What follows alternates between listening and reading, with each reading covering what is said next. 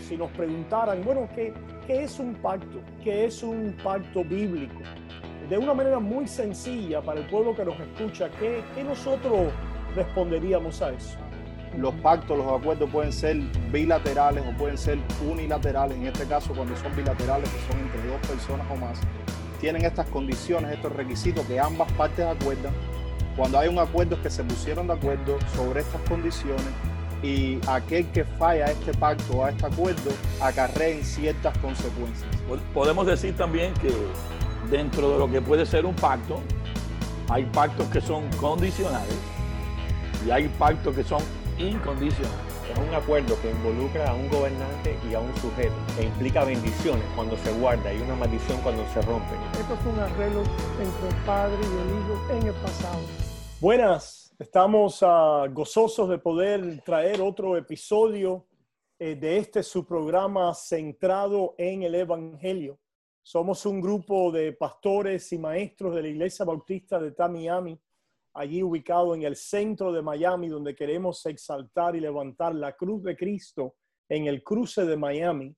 Y a través de este programa en particular, queremos que la conversación, la reflexión acerca del Evangelio de la gracia de nuestro Señor Jesucristo no termine. Que sea siempre una conversación que continúe fructífera y que podamos continuamente estar pensando creciendo y beneficiándonos de ella. Y para esto continuamos entonces en este tercer programa. Hemos, los dos primeros programas, hemos estado preguntando qué es el Evangelio. Y para hablar del Evangelio, hemos dicho que cuando hablamos del Evangelio, hablamos objetivamente acerca de la obra, la obra histórica, es decir, en la historia de la segunda persona de la Trinidad, el Hijo, Cristo Jesús que se encarnó, entró en la historia, habiendo sido prometido en el Antiguo Testamento desde la caída, eh, esta venida del Hijo para encarnarse, entrar en la historia y ejecutar una obra, ejecutar la obra de la redención, la obra de la salvación. Para eso tenía que encarnarse, como hemos dicho, porque él iba a venir a ser un mediador mediador que representa a los hombres, tenía que tomar naturaleza humana, pero también tenía que ser divino, hemos dicho, porque venía a sustituir, a tomar el lugar de, y para eso tenía que proveer un sacrificio, una obra de infinito valor y de un poder también infinito para poder a favor de pecadores ejecutar esta obra y entregárnoslas a, través de la obra del Espíritu Santo. Así que el Evangelio nos habla de esta obra trinitaria. Eh, las tres personas de la Trinidad están involucradas en ella, pero anunciadas allí en la ejecución de esta obra, en la segunda persona de la Trinidad. Y en eso queremos enfocarnos en este programa y en el próximo. Queremos mirar entonces a la persona de Cristo Jesús en cuanto a su muerte, a su resurrección y a aquellos términos aquellas condiciones, aquello que era necesario ejecutar para poder realizar y obtener y entregarle a un pueblo los beneficios de la salvación. Y para esto tenemos que hablar pactualmente. Queremos hablar acerca de los pactos eh, que tienen que ver con la redención. Ciertamente hay pactos a lo largo de el desarrollo de la narrativa bíblica, eh, pero queremos hablar de los pactos principales o mayores. Todos los demás pactos bíblicos están apoyando lo que es la ejecución de estos pactos. Y para comenzar a hablar de, pactos, eh, quizás podemos brevemente eh, definir qué es un pacto, no necesariamente definirlo, pero de alguna manera caracterizarlo. Si nos preguntaran, bueno, ¿qué, ¿qué es un pacto? Eh, y qué es un pacto bíblico? De una manera muy sencilla para el pueblo que nos escucha, ¿qué, qué nosotros responderíamos a eso? un pacto en las escrituras es un acuerdo que involucra a un gobernante y a un sujeto e implica bendiciones cuando se guarda y una maldición cuando se rompe, ¿no? Hay un juicio ejecutivo si se rompe y, y los términos son dados por el gobernante, en este caso Dios, ¿no? Cuando hace el Exacto. pacto con Adán, él es el gobernante y Adán el sujeto que está supuesto a guardar el pacto.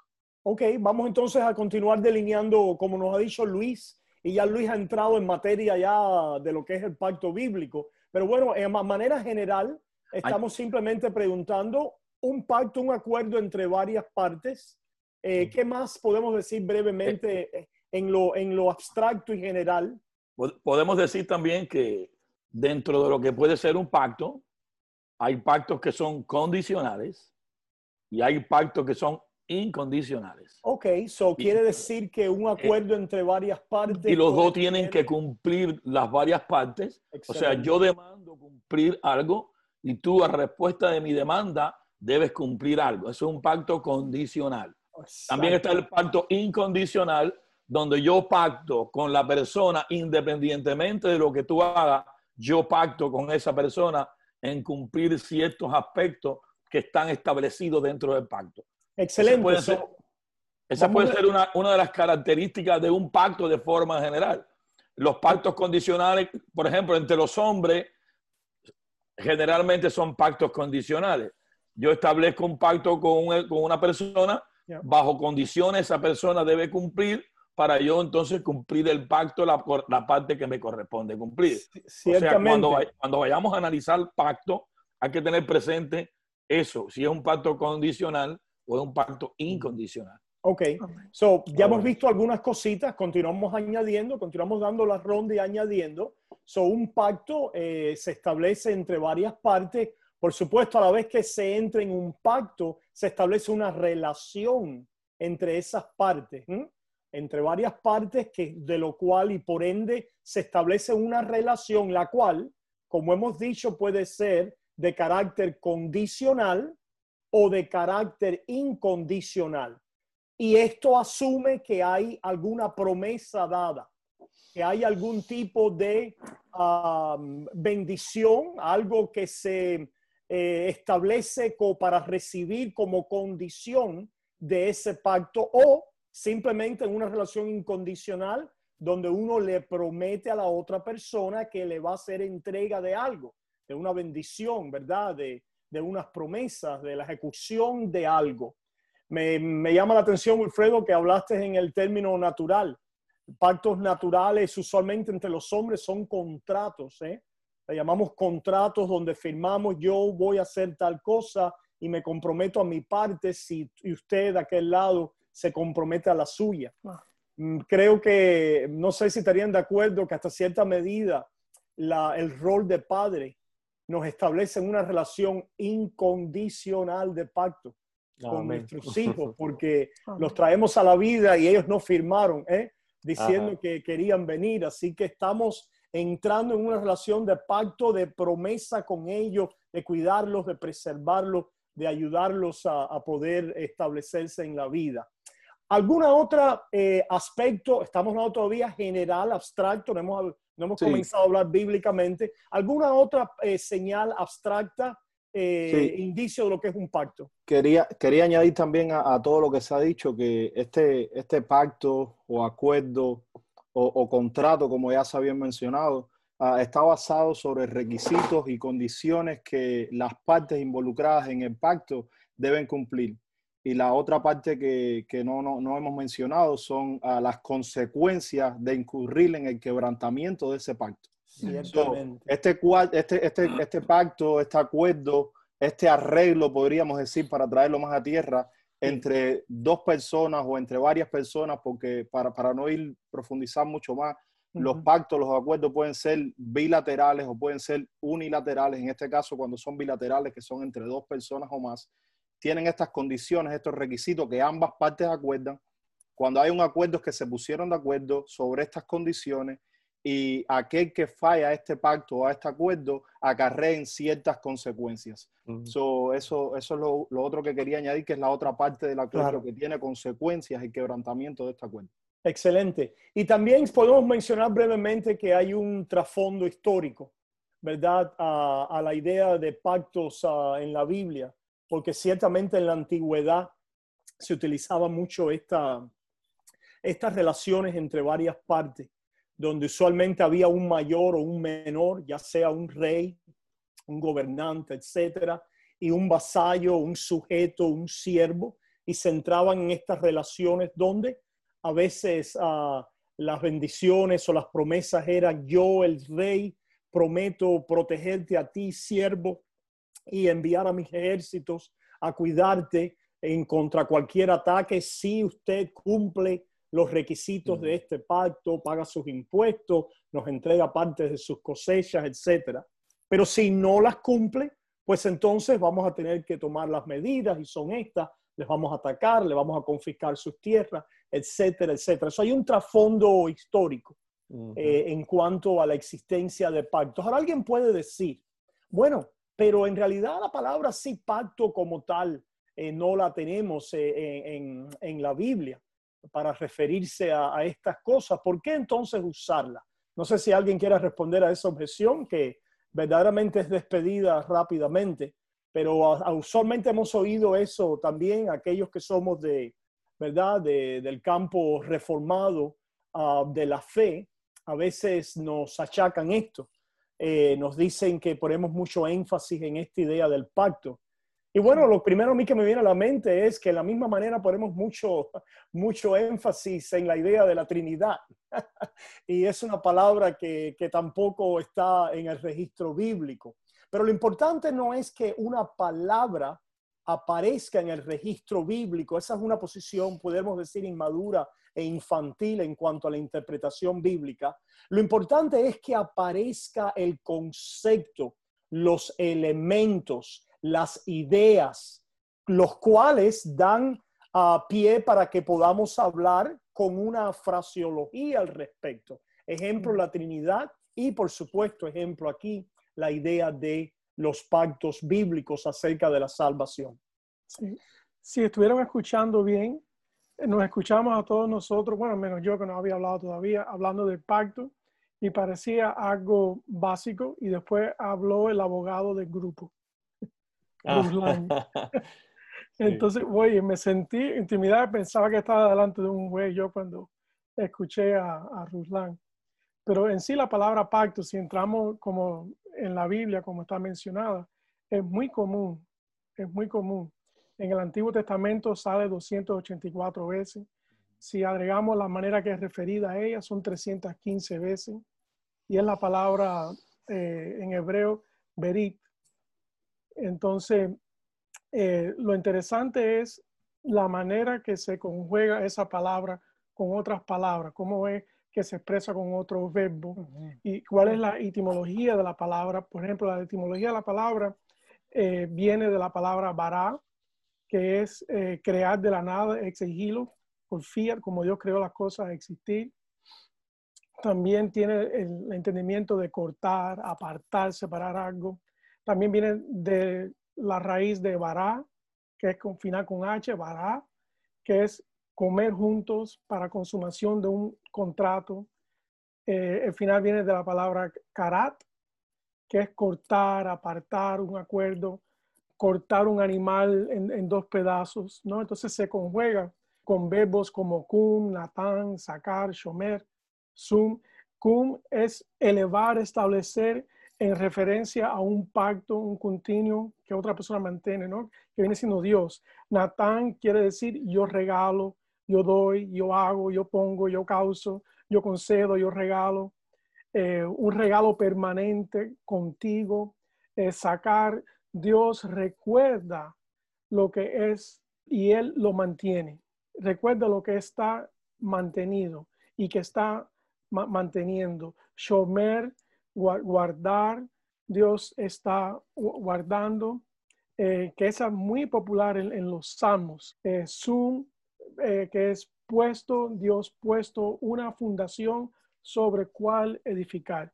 Y ahí viene lo que estaba diciendo Ruslan y todos ustedes, especialmente, yo creo que primero que empezó a decir fue Wilfred, que hay eh, una responsabilidad a un regalo como estamos hablando aquí no es que quita la responsabilidad y uno hace lo que le dé la gana. Siempre hay una responsabilidad demandando, ¿no? Sabemos que definitivamente el registro bíblico tiene eh, la abundancia acerca de pacto, eh, donde, donde entra a veces el cuestionamiento es en el pacto que estamos enfocándonos ahora, eh, que, quiere, que es el pacto de la redención, que es un pacto en la eternidad. Y a, ese respecto es donde la palabra no, no aparece. Mm. Pero en el terreno sí, la vamos después a ver eh, en una abundancia extrema. Pero vamos entonces a primero a mirar a ese pacto entonces, porque creemos que de ahí sale, ¿verdad? Después en el terreno del desarrollo de la historia de la redención, eh, los demás pactos y las referencias a ellos. ¿Y cuál es ah. esa, ese pacto eterno? Eh, es el pacto a que nos hemos referido como el pacto de la redención o el pacto de paz o el pacto de salud, que es el pacto, eh, ese acuerdo en, en, el seno de la Trinidad antes, ¿verdad? De la fundación del mundo, donde el Padre y el Hijo acuerdan eh, que el Hijo sea aquel que va a ejecutar la, salvación, la redención de un pueblo. Y sobre esa condición del Hijo ejecutando la redención de ese pueblo, de un pueblo que el Padre le va a dar al Hijo, el Hijo entonces será exaltado. El Hijo será puesto entonces en una cabeza exaltada, en una posición de supremacía, a la cabeza de un cosmos renovado. El Padre es, ¿verdad?, el que envía al Hijo, el Hijo ejecuta eh, estas condiciones para que después el Espíritu Santo la aplique.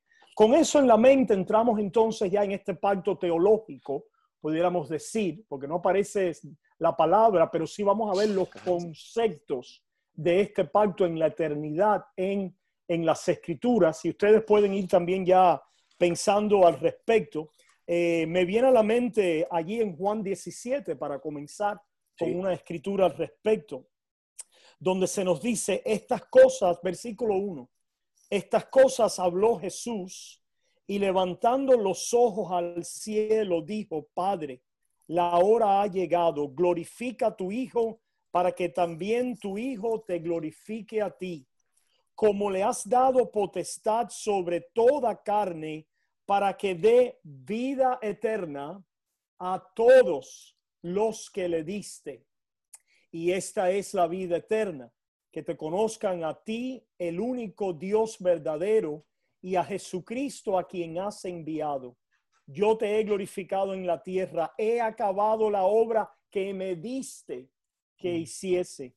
Ahora pues, Padre, glorifícame al lado tuyo con aquella gloria que tenía, que tuve contigo antes que el mundo fuese. He manifestado tu nombre a los hombres que del mundo me diste, tuyos eran y me los diste y han guardado tu palabra.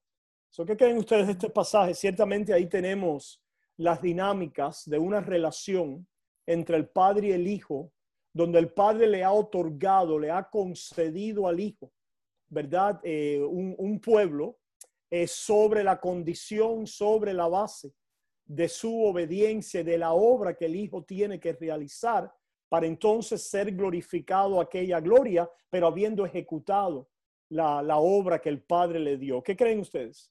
Pastor, como, como tú dijiste, eso son cosas hechas en el pasado. Vemos ahí las palabras, esto fue un arreglo entre el Padre y el Hijo en el pasado. Correcto tu gente que tú me diste, yo las he conseguido, yo te la doy a ti. Vemos que es un regalo del padre para el hijo, del hijo para el padre, y nosotros somos los que ganamos aquí. ¿no? Como le dijo Dios a, mismo Abraham mirando atrás, yo soy tu regalo, no la tierra, no yo soy tu, tu regalo. So, ha habido adelante. sí, perdón.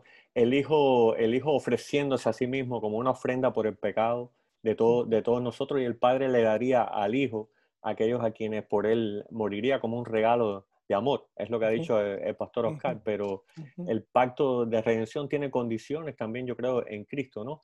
El Hijo debería asumir una naturaleza humana, ¿ok? Un sacerdote que se podía compadecer de, nuestra, de nuestras miserias, pero sin pecado. También debería convertirse en un sustituto, eh, quitarle sus pecados y llevarlo a su cuenta, ¿no? Como si él mismo los hubiera cometido. Es lo que dice Gálatas 3.13, ¿no? Nos redimió de esa maldición. También otro, otro punto a ver es debía soportar el castigo por los que los merecían, ¿no? Y él debía sufrir y resucitar. Como lo dice Juan 10, 18, eh, que nadie me quita mi vida, sino que yo de mí mismo la pongo, ¿no? Era algo voluntario también. Y debía cumplir toda, toda justicia también para, para hacernos justos, ¿no? Como dice Romanos 5, 19. Porque así como por la desobediencia de un hombre, los muchos fueron constituidos pecadores, también por la obediencia de uno, los muchos serían constituidos justos, ¿no? Sí, es interesante que... en este pacto de la redención, como ya Luis ha anticipado, van a estar ya allí contenidos el pacto de obras y el pacto de gracia, los cuales vamos a entrar a, hablar. Eh, pero ahora lo que podemos delinear, ¿verdad? Es que hay un, hay un, hay un acuerdo entre el Padre y el Hijo. Yo, quiero retornar a los versos que leíste. Sí. Voy, voy, a comenzar desde el verso 1 porque esos versos constantemente, cada uno de ellos, me están hablando del plan de redención. Empezando por el verso 1, dice, estas cosas habló Jesús y levantando los ojos al cielo, Padre, la hora ha llegado. Fíjense cómo dice, la hora ha llegado. O sea que hay una, una planificación de parte de Dios de que iba a llegar una hora, iba a llegar un momento en que el Hijo iba a cumplir el propósito para el cual había sido encarnado. O sea, y esa hora fue establecida en un pacto. En un pacto. Eso, fue, una reunión, vamos a llamarle así, un, meeting que tuvieron el Padre y el Hijo. y en esa reunión determinaron cuál era el momento adecuado para que llegara el momento del sacrificio, el momento de la obra de redención en su obra, su caminar, su justicia, etcétera, todo, todo lo que tiene que ver con el plan de redención. O sea que había una obra establecida. Una obra establecida conforme a un consejo eterno trinitario. Ajá, y seguimos leyendo. Dice, Padre, la hora ha llegado, glorifica a tu Hijo. O sea, hay también un plan de glorificación. Cada verso de eso es importante. Hay un plan para que el Hijo sea glorificado. ciertamente, si puedo irme en ese mismo puntico, no irnos de él, eh, tenemos que establecer, esto es una gran diferencia entre la orientación reformada y la interpretación bíblica. Nosotros interpretamos que Dios en su palabra está haciendo todas las cosas para su gloria. Para su gloria. El centro, el centro, el eje del sistema bíblico de la palabra de Dios tiene que ver con la gloria de Dios. Por lo tanto, el pacto eterno de la redención es un pacto donde el Hijo, el Padre desea glorificar al Hijo.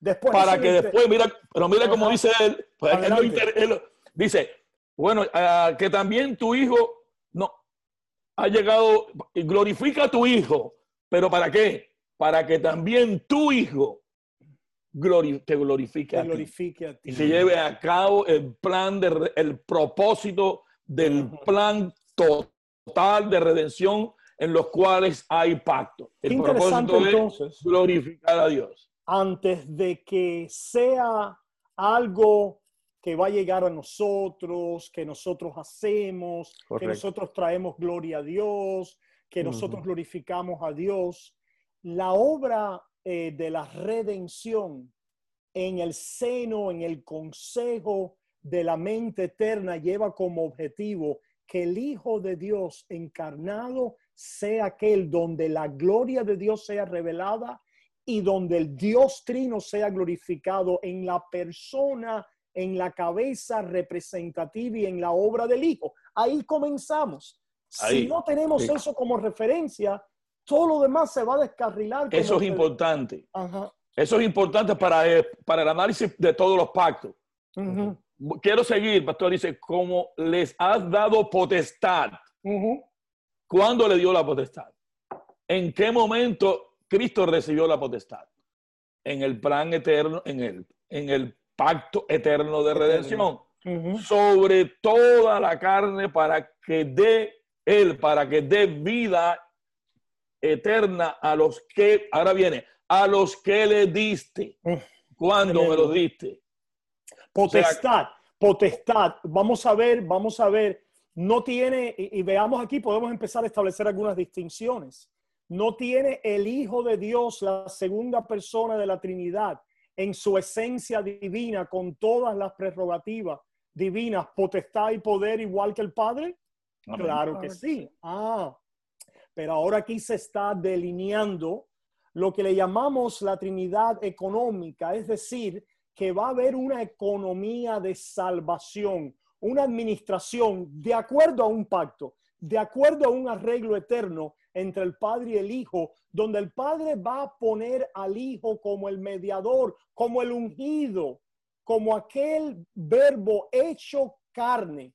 Y aquí es donde muchos se confunden en los testigos de Jehová y las herejías que ven al Hijo supeditado, que ven al Hijo sometido, que ven al Hijo exaltando al Padre, pero no es que haya una subordinación de niveles en el seno de la Trinidad, sino que simplemente esto es una referencia al Hijo sometiéndose conforme al pacto de la redención a ser el ejecutor de este pacto en obediencia a los términos del no, no hay niveles de gloria en ellos. Exactamente. Vamos a verlo después. mayor o menor. Sí, ahora él lo dice aquí en el verso, y yo sigo leyendo el verso 4. Yo te glorifiqué en la tierra, he acabado la obra que me diste que hiciese. O sea, hay un plan. Dios le dio una obra al Hijo. Y redondeando lo que decía el pastor con lo que hablábamos de la gloria, dice, aunque pues, Padre, glorifícame como si no estuviera glorificado. Él sí, él sí tenía gloria, pero ahora le dice glorifícame porque le está hablando dentro del plan de redención a él encarnarse en la persona de Jesús de Nazaret. Exactamente. dice ahora, Padre, glorifícame a tu lado con aquella gloria, o sea, que no es con aquella gloria que tuve contigo antes que el mundo se fuese. O sea que hubo un, antes que el mundo existiese, antes que nada existiese, hubo un acuerdo entre el Padre y el Hijo para llevar a cabo el plan de redención, donde él venía a cumplir, que lo veremos después, todo lo que el hombre no podía cumplir, lo estableció desde la eternidad. Sí, otro, otro versículo ya para redondar y tomar otra vez la idea de continuar adelante, lo tenemos en Juan capítulo 6. En Juan capítulo 6, versículo 38, dice, porque he descendido del cielo, no para hacer mi voluntad, sino la voluntad de Él que me envió.